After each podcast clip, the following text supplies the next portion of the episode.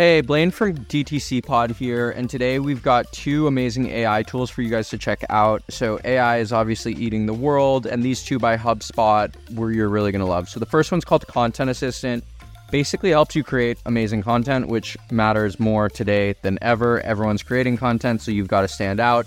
Um, with HubSpot's AI powered content assistant, you can brainstorm, create, and share content in Flash, all inside a super easy to use CRM. So, you know, think things like brainstorming blog ideas, blog outlines, drafting copy on any topic, from marketing trends to media kits, or writing value props for your landing pages, prospecting emails, and more.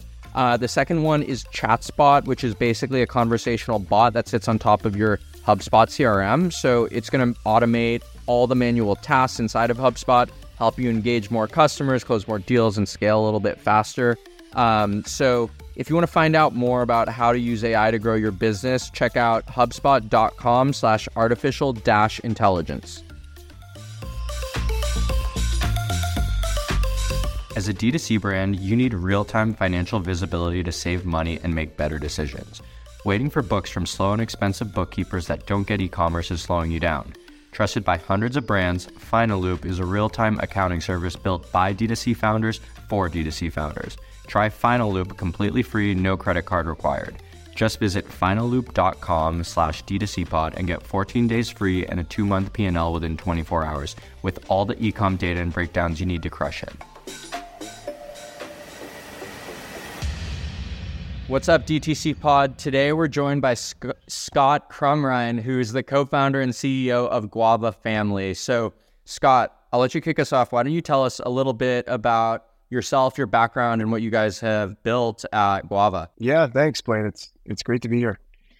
Um, Guava Family, uh, we make products for parents, gear for new parents to help kind of get out and get a recharge. Um, you know, having kids is a fantastic experience, but it's also really challenging. And sometimes you really kind of need to get out and get some fresh air. And um, oftentimes parents used to do that before they had kids, and we make gear to to enable them to take their little ones out and, and have those experiences still once they have the kids. Um, my background's product design. I started uh, designing products at a product design agency and then eventually in the action sports industry. And I left that with the goal to start a product company and that's Guava. So how'd you land on uh, how'd you land on Guava in terms of like family products, baby products, all that sort of stuff? What was the what was the inspo there? Yeah, it's kind of crazy because I I was uh, I was I didn't have kids. I was dating at the time, not even uh, engaged or married. I was dating my now wife, um, and I was you know again I wanted to start a product company. I wanted to build a product company rather than just design products. Um, and so I was kind of looking for what other industry would be um, a little bit bigger than the industry I was in. I was in the action sports industry, specifically the wakeboarding category. So it's it's a fairly small industry relative to total action sports, and relatively small industry in general. Um, and so I was looking for a bigger industry. Um, I was, you know, engineer in the action sports industry is a fantastic place to be in kind of your early to mid 20s because it's all I thought about anyway. And I found that I do better. I think about products better when I'm my mind share is in that just kind of recreationally as well. And so at some point I knew I was going to kind of grow up a little bit and I was looking for the next kind of phase of life where I'd be spending a lot of mind share. And um and so I started looking at the baby industry uh, because also at the same time there was a lot of attention on um, uh, recalls. At, let's see, 2006, 2007, Mattel had a big recall because of lead paint in toys. And so all of a sudden there's this intense kind of focus on product quality, material safety, stuff like that. So I thought maybe there's something about this industry where we can build a, a product, a product brand, a product company out of that. Um, and after looking at the industry for a long time, talking to parents, we realized that traveling with kids um, is a fantastic memory often, but it's a really difficult experience. And so if we could make that a little bit easier for parents, um, we thought there was a lot of value there. So started looking at different uh, gear that parents use for traveling and figured out how to innovate on those. Yeah, I mean, super exciting because I remember when I was growing up, we did a whole bunch of travel as a family, and I'm sure it was not fun for my parents. And I think, uh, you know, kind of to your point and what you guys are building, you guys have, are really solving a problem with your product, you're tackling that problem in terms of, hey, travel and getting around with kids is great, but it's difficult. And that's even coming through when, you know, um, for anyone who's like listening, if you if you go to the website, you see you guys are really taking almost like an outdoorsy, explorative sort of narrative um, on your landing page and Yeah. combining the you know functionality and the form of your products into that sort of like exploratory sort of lifestyle. So why don't you Yeah. tell me a little bit about what was that process like in terms of discovery and what were the first I guess products that you did build and how did you tackle solving those problems? Yeah, well, we weren't sure what product we were going to do for like I feel like we had identified a really interesting industry and um, products generally that probably could use some innovation. Even though there were some there obviously were companies that were making really neat things and innovating from a product standpoint, but um, I we spent a lot of time talking to parents, figuring out kind of what you know. I'd say you know what were your take me through from finding out you were pregnant to kind of the first two years of the baby's life. What were the peaks? What were the valleys and memories? And oftentimes travel came up. It's either a really fantastic memory or actually a really difficult memory because it was so hard. And so that's that's a like a huge signal right there. And at the same time, my uh, girlfriend at the time, now wife, had just come back from a trip, and this is when we were kind of noodling on what we were going to work on in this industry. And she said, "You know what? You need to solve traveling for parents. I've seen so many. I saw so many families in the airport. It just looks so stressful." And so, while I don't think we've solved the experience and made it super easy, I think in some way we've we've helped and, and enabled people to get out and get a recharge a little bit easier. Specifically, we started with the travel crib category because the portable cribs hadn't really changed a lot. Um, you know, when we started looking this in 2000, when I started looking at it about 2008, um, they had gotten much safer, but functionally, the experience was still really kind of cumbersome and difficult and heavy. And I was coming from outside the industry, totally different background. So I didn't really look at what was out there beyond that it was difficult. I didn't take it apart and figure out how to make it a little bit better. We just started with something from scratch. That if we were going to design something, here's how we would do it. Awesome. And then yeah, let's let's go through that design sort of exercise in terms of getting things stood up. So what was um you know, what were the first solutions that you came up with? What were the first prototypes? How did you get them manufactured? How did you get them funded? Yeah. Like what was the what what was the inception like? Yeah, it's it was fairly unique because I got to rely a lot on my kind of past background when I was in the action sports industry. Um, the, the company I worked for was a company called Liquid Force that also had a kiteboarding division at the time. And um, so I had been working on kind of kiteboarding kites, which I don't know if you're familiar with those, but the leading edge of those is a is a really cool rigid inflatable technology. And so the brilliant thing about them is you can have this huge kite that's got this rigid leading edge when it's set up, and you can dump the air out of it, and it can pack down into a little backpack. And it seemed crazy, but I was like, why don't we just make the frame out of that if we get it really small? And so I started uh, as soon as I, you know, I had this kind of great relationship with this supply chain before starting Guava because we were making those. And so as soon as I kind of started spinning this idea around in my head, sent a few drawings to my suppliers. I went over to Asia and I spent a bunch of time in Asia kind of prototyping, and iterating on that. And we came, the first product we came out with was a product called the Go Crib, which had a rigid inflatable frame that you could set up um, to the size of kind of a standard portable crib, but packed down into a little backpack. And it was much lighter, about a third the weight of a standard portable crib, third to a little under half the weight, depending on the crib.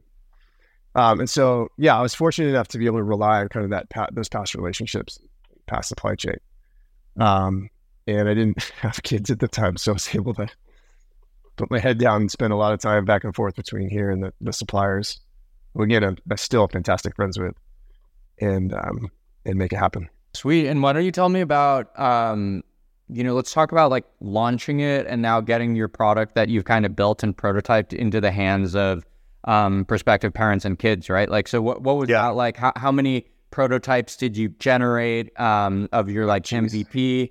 And then, you know, how, how'd you fund it? Like all of that sort of stuff. Yeah, a- MVP's a a tricky concept for physical products, especially in the baby industry.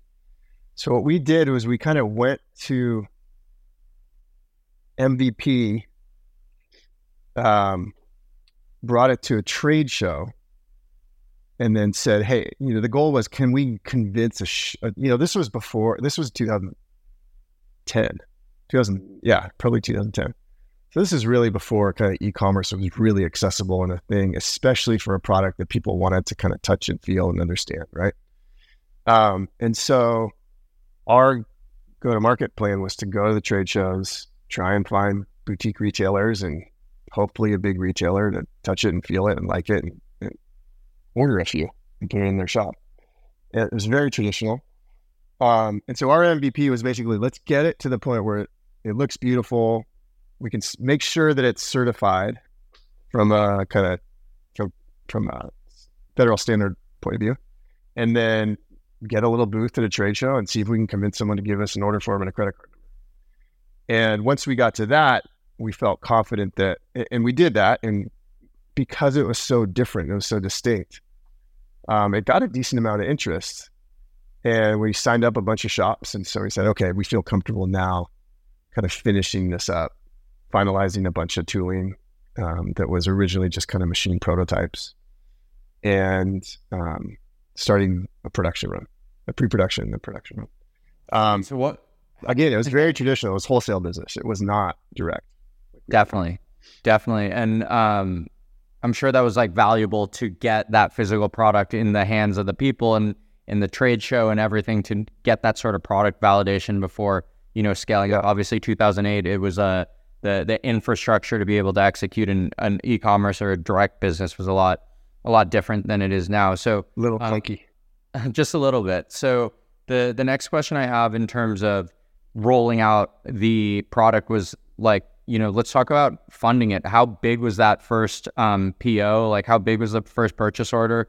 And how did you how how how did you guys fund it? Yeah. Again, I think we're very fortunate because of these relationships that, I had with these suppliers who kind of in my past role had brought a lot of business to them. They knew I was starting something on my own and they they basically said, "How can we help?" And biggest way they could help was to fund inventory for us. And so I made a big ask. I just said, "Do you mind shipping me a container and I'll pay you after I sell it?" And he said, "Sure, no problem." So they our first production was actually financed by our supplier. Um, and uh, that that really helped us. I don't know how we would have paid for it at the time because we didn't really, you know, I was putting my own time into this, wasn't paying myself, certainly couldn't pay for a full container to come over. Um, and he kind of got us kicked off. That's sweet. Um, Yeah. that's that that's an that's awesome way to hear it start. Yeah, because getting that you know cash conversion cycle started is a little bit tricky, but if you've got the first container and you've got some margin to make and and go get the second one, that'll get the flywheel going. So Yeah. um,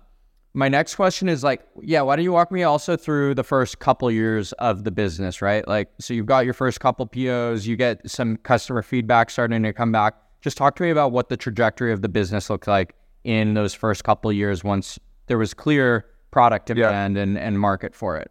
Yeah, it was. Um, I mean, the first product we came out with was a great product to start with because it was so different. So it was easy to get attention at a trade show. It was easy to get kind of attention in the kind of the baby media landscape just because it was so unique. Um, but it wasn't like a mass successful product. Um, we, you know, we um, we did have a couple early wins where just kind of this was probably about maybe three or four months after we started shipping our first product, just kind of on a whim, we decided, hey, let's go to the outdoor retailer show um, because we thought maybe there's like a camping customer that might like this a lot. Maybe there's some camping retail shops. The dream being like REI or something like that, right? And so we got very last minute got a six by eight booth, like up in the like upstairs wing corner of the convention center, and we set up this little booth and randomly a backpack designer for REI walked by and he was about to have a bait. And so he it, it caught his eye.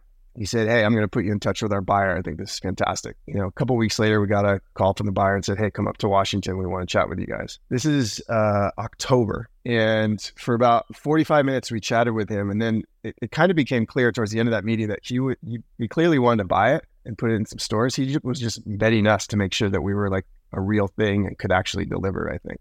And he said, All right, well, I want to put it in 95 stores for Christmas. Remember, this is October. And uh, and I'm the one that kind of handled production. My kind of business partner at the time was more on the sales side of it. And my mind goes, There's no way. Like, there's no way we can pull that off. And without missing a beat, he goes, Yeah, no problem. We can make it happen. And so so we had to um we basically called our other retailers and said, Look, I'm really sorry, we can't we can't fulfill the the POs. Again, they're worth that money. Um, and but it was something we were willing to do just to try and see if we could work with REI because the volume, because the credibility. At that time, we still, you know, we were a young company and we needed credibility. If people were going to buy something, put their baby in, we needed credibility. And so we we pushed all our inventory to REI and and started selling 90 REIs, and that grew over time. Um, and that was a great win for us. But what we realized was discovery wasn't happening at REI. What discovery was happening elsewhere whether it was on the web or some article somewhere or some kind of nascent word of mouth that was starting to happen. And the sales channel was REI. And what we realized is, in addition to that, we were kind of ordering all this inventory, signing, you know, we got these POs from REI. We're also signing up, trying to sign up other shops. And as an afterthought, we were selling on our website and we would stock out on our website pretty quickly. So what effectively what we were doing is we were pushing our inventory down our lowest margin channel and stocking out of our highest margin channel really quickly. And the margins again with REI were not great because the pricing wasn't great. Um, they were a fantastic partner for us, but they still had a lot of weight, so they could you know, push us down on price a little bit. Um, and so we we kind of realized we're either going to just kind of be on this uphill climb, this treadmill, trying to make retail work where the margins are thin, or we can take a risk and see if we can grow the direct business. And again, at the time was kind of an afterthought, but showed kind of signs of working because it was the quickest channel to stock out. And so after about a year, we told REI that we we had open POs with them. We said, like, we can't fulfill these. Um, we're really sorry. We're really grateful that you've been able to help us get to this point. Um, and they were super gracious about it. And instead, we said we kind of went all in on direct. And um, and it worked great. I mean, the margins were instantly better, obviously. That allowed us to put more into, we just started at that point, we were able to kind of experiment with kind of direct response on Facebook and Google. Again, it's pretty early on Google at that time. Uh, excuse me, on Facebook, Facebook advertising. Um, and so that shift was basically out of necessity. It was either just kind of inch along with really thin margins or try something different. And direct was the try something different. Um, and that works great.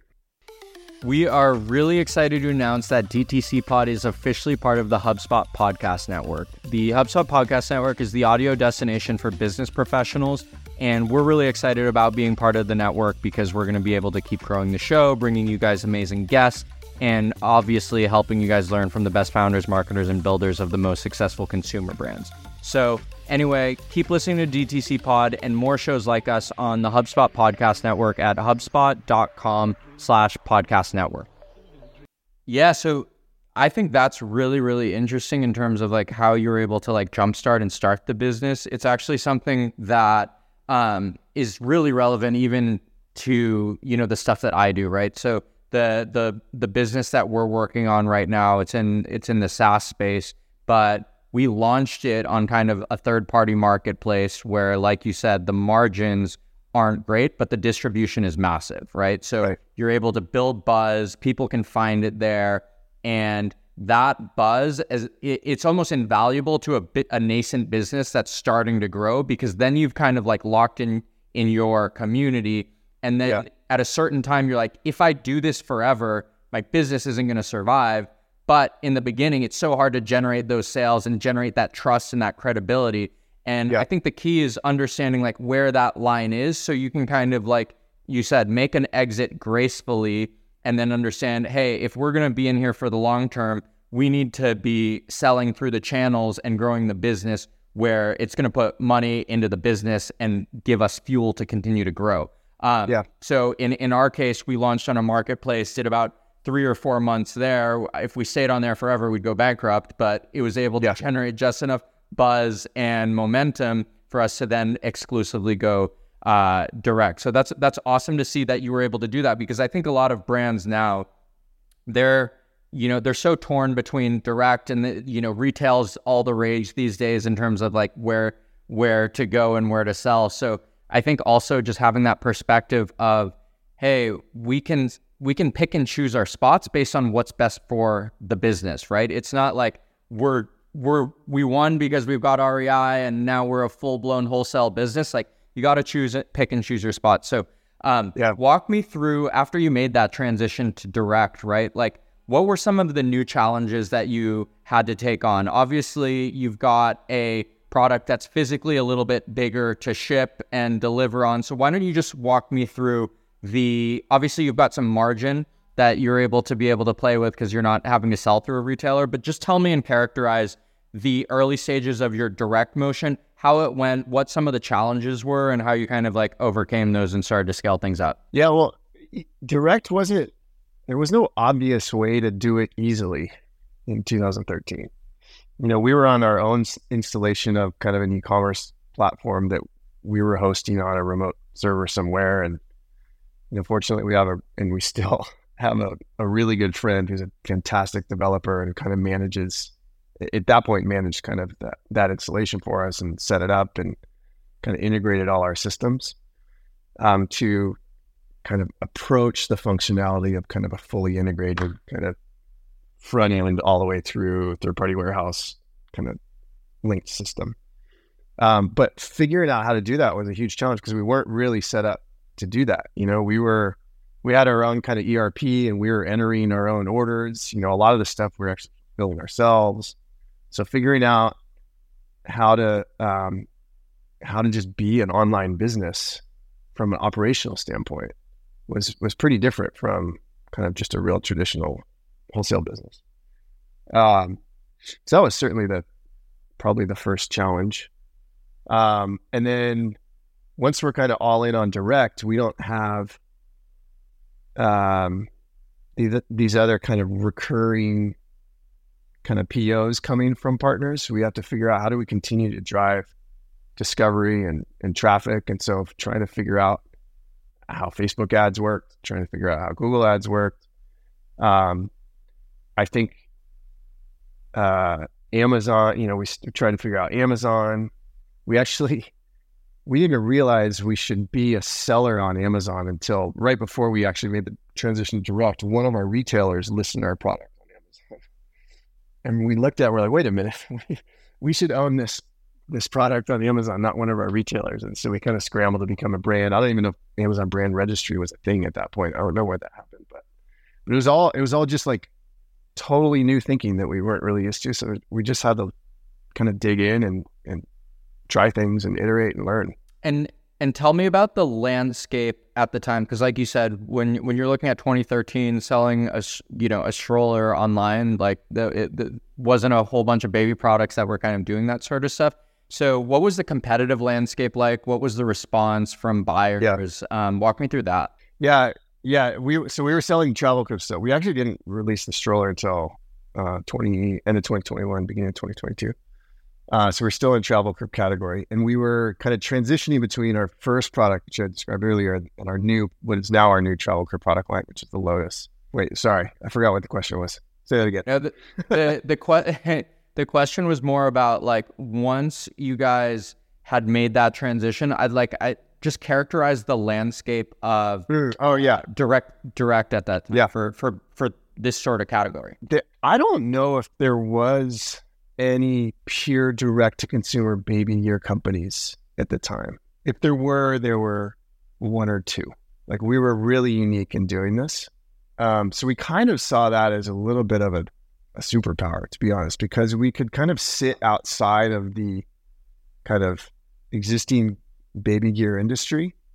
And none of our competitors really knew much about us, what our volumes were. You know, if we were selling at trade shows and we were going wholesale and very quickly what you're doing if it becomes um, kind of a material amount of volume or revenue that becomes that that's easy for competitors to figure out right but if we're all on just this direct channel that no one really understands especially or a lot of our competitors still aren't selling direct then that was a great way to kind of grow in stealth so that was a fantastic kind of asset for us And again, at the time, because we were direct, we had this very different margin structure.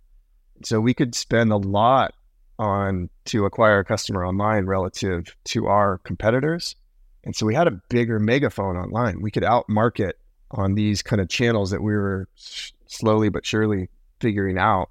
We could have a bigger presence on them than our um, than a lot of our competitors. So as kind of you know when parents become find out they're expecting, they become like deep researchers. They really like this is a new phase of life. They've never done it before. They spend a lot of time figuring out what it is they need, and that's at the time that was going to stores and talking to their friends. But right when we made this transition, that was also looking online and doing kind of deep online research. And so we could show because our margin structure was so different, we could show up better than our competitors could because we were tuned to fit that layer of kind of margin. We could pay to acquire, pay more to acquire customers than our competitors did. So that was a fantastic asset for us at the time. And in terms of like content strategy there, right? Like what was converting? Were you guys just running like Google ads to a landing page targeting certain yeah. keywords and people are like, "Oh, this is a cool thing. I'm going to buy it." Or were you, you know, doing maybe more advanced stuff where you're like running traffic to longer form blog, educational sort of content that's part of a, a conversion funnel? No, it was it was fairly simple. It was um you know, there's there's several obvious searches for when a parent is looking for these kind of products. And it was making sure that we were, if not the first, one of the first ones that they saw when they started that process. Um, and we were running, I mean, early on, we were very unsophisticated. We were just running to our homepage. Um, there was no concept of a funnel. Um, we, you know, we brought on an agency to kind of help help us with that because we realized that we were not experts at it, nor were we going to be experts at it. It got it was so complicated so quickly that that we wanted to bring people on that were experts at it. And so that's when it started to, we started to be more sophisticated about um, landing pages and top of funnel, middle funnel, bottom of funnel, all that kind of stuff. But when we were doing it ourselves, when we first started, we were just, we had no idea what we were doing. And it was so easy to spend a ton of money. Yeah. And no, not see any, not see any results. And not see anything. Um, all right. So my, my next question is, when did you guys start innovating new product lines, right? Like, because I think that's a question that a lot of founders have as they're building businesses. It's like, you know, I've got this core hero product, it's doing well, but like, I know if I start another product, it like, there's a whole big opportunity that we can tap into, you know. So, how far along were you in the business um, in terms of like the crib? Or, or you know, and what was the next product? Why did you launch it? And what was the kind of green light moment where you're like, now is the time to launch an, another product to our offering? Yeah, that's a really tricky. I mean, baked into that question is where do you spend your time? What do you focus on? Right. That's a really hard thing to figure out. Um, one of our kind of operating principles, kind of core principles, was um, at least initially for the first couple of product lines, product categories, and it's still the case now because again, we're not that many product categories. We're very focused is we want to make sure we're actually solving a real problem in a distinct and like demonstrably better way, um, especially demonstrably online. Um, and so figuring out what that next problem to solve was honestly the thing that kind of took us the longest. Um, and I think also one of our kind of core principles is making sure we can grow with good enough margins to have the patience to do that and the um, the ability to make mistakes while we're trying to figure out what that is. And um, so it took us a long time to, to kind of think through what what is the next product category. Now we we we came out with accessories and kind of product line extensions on the Lotus. The Lotus isn't just that one product, but again, I, I don't know what the total SKU count is, but that product category is probably ten SKUs now or something like that. So it's not crazy. We didn't extend it that much. Um, but we did spend a lot of time like figuring out what's next, what's next, what's next. And we came up with all sorts of ideas. But if it didn't kind of fit those couple of core principles, and then you could layer on the stuff that makes sense for a direct business. Like it has to get small enough to ship, and that can eat into your margin. And it has to have a high enough AOV to make um, kind of direct response advertising work. Um, and, and, that kind of advertising also for us is a little tricky because it's not an impulse buy. So it's not like we're selling cosmetics or a T-shirt where you can convince someone to buy it on the first or second kind of interaction. Again, these are deeply researched products, and so it's hard to kind of like get the attribution right. It is for for kind of maybe twenty percent of our customers, but most of them look at it, think about it, then maybe register it, and then someone else buys it, right? So the attribution is really really messy. So to be able to have the margin to kind of kind of uh, fit fit that model means it has to be IOV. It needs to be relatively cheap to ship. Fortunately, our kind of core product, the whole idea was it's something big and useful, but gets small when you're not using it, and that kind of gets us into those lower kind of shipping tiers to, to enable that. And so we kind of spun around on what the next product category is for a really long time. And in hindsight, it's super obvious, but I actually hurt my back putting a our it was a double jogging stroller, but a jogging stroller in the back of our car.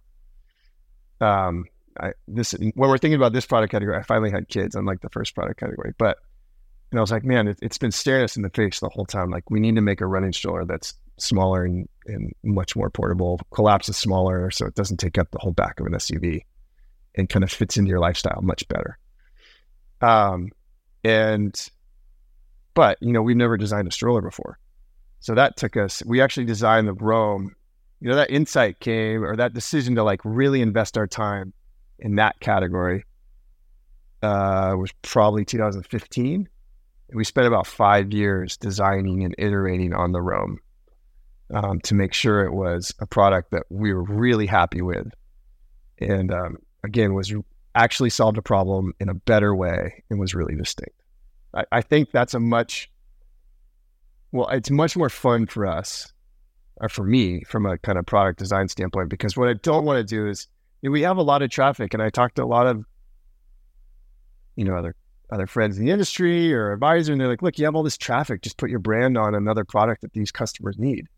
And it just, I don't want to be that kind of broad kind of marketplace of commodities. I, I'd rather spend our time designing really distinct products that actually solve a real problem and parents get a lot of value out of.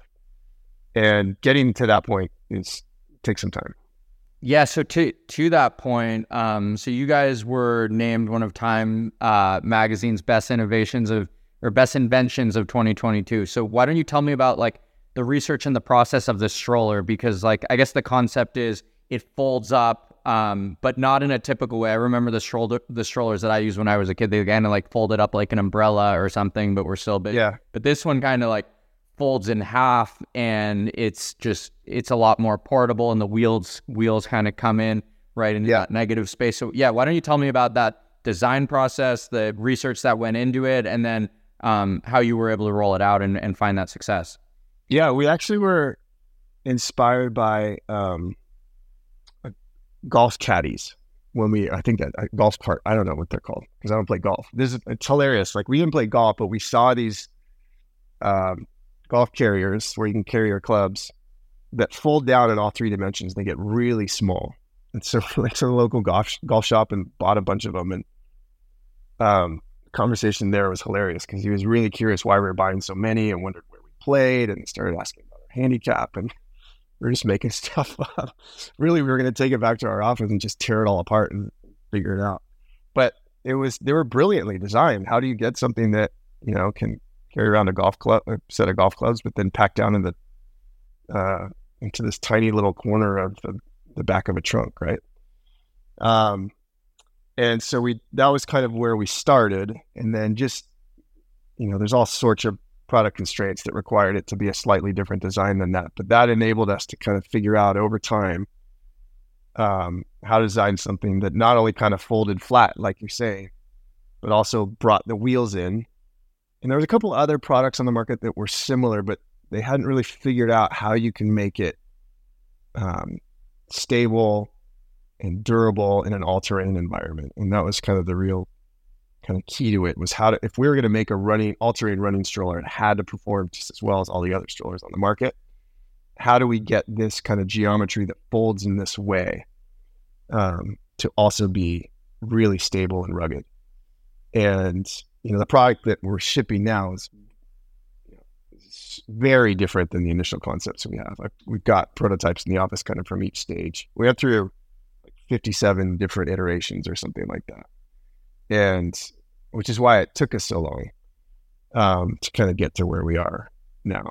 We I joke with my partners that like if we were doing design in house for another company, we would have been fired so like long ago because it just took us it, it sometimes takes a long time and and that's you know i love that we've got this business that's kind of operating with the appropriate margins so that we can take that time and be patient to get something out that's that we think is great we were really excited about it it was very gratifying to get that that kind of times call out and then to get a red dot award on it so yeah that that is wild. especially on a product we never designed before yeah, I mean that that's wild in terms of how much goes into it. Like 57 product turns on a physical product is no joke. Um, that's yeah, it's no it's no Dyson vacuum like the thousand prototypes or whatever. But if you picked apart all the different iterations and prototypes on each kind of component, yeah, it's a lot and it takes a long time.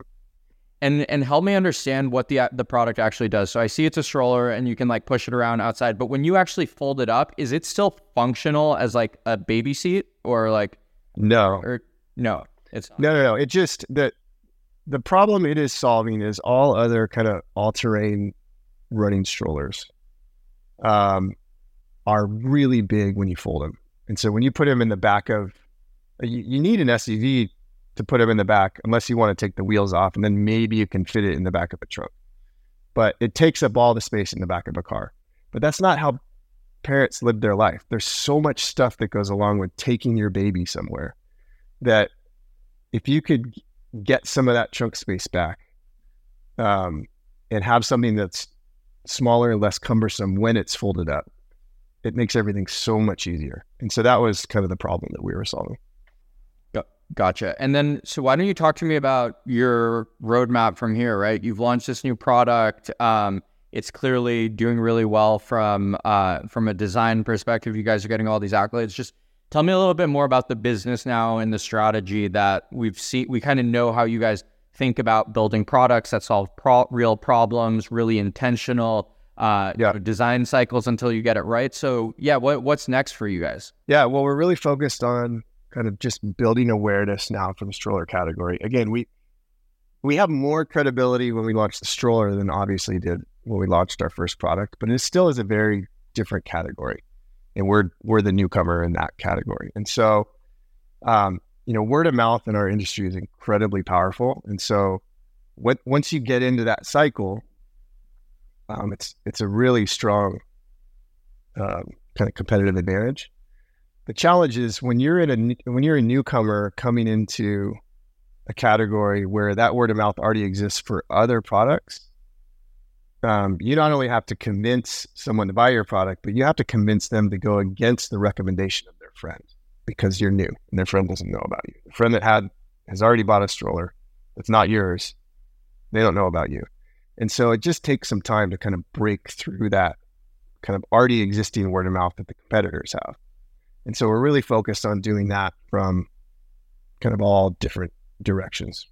Direct response, um, uh, you know, we're we've ramped our kind of marketing spend, so our returns are a little lower on the, the stroller category than we're normally comfortable with on our kind of crib category, just because we're in kind of a building, uh, you know, awareness building phase rather than uh, kind of little more evergreen phase like we are in the crib category.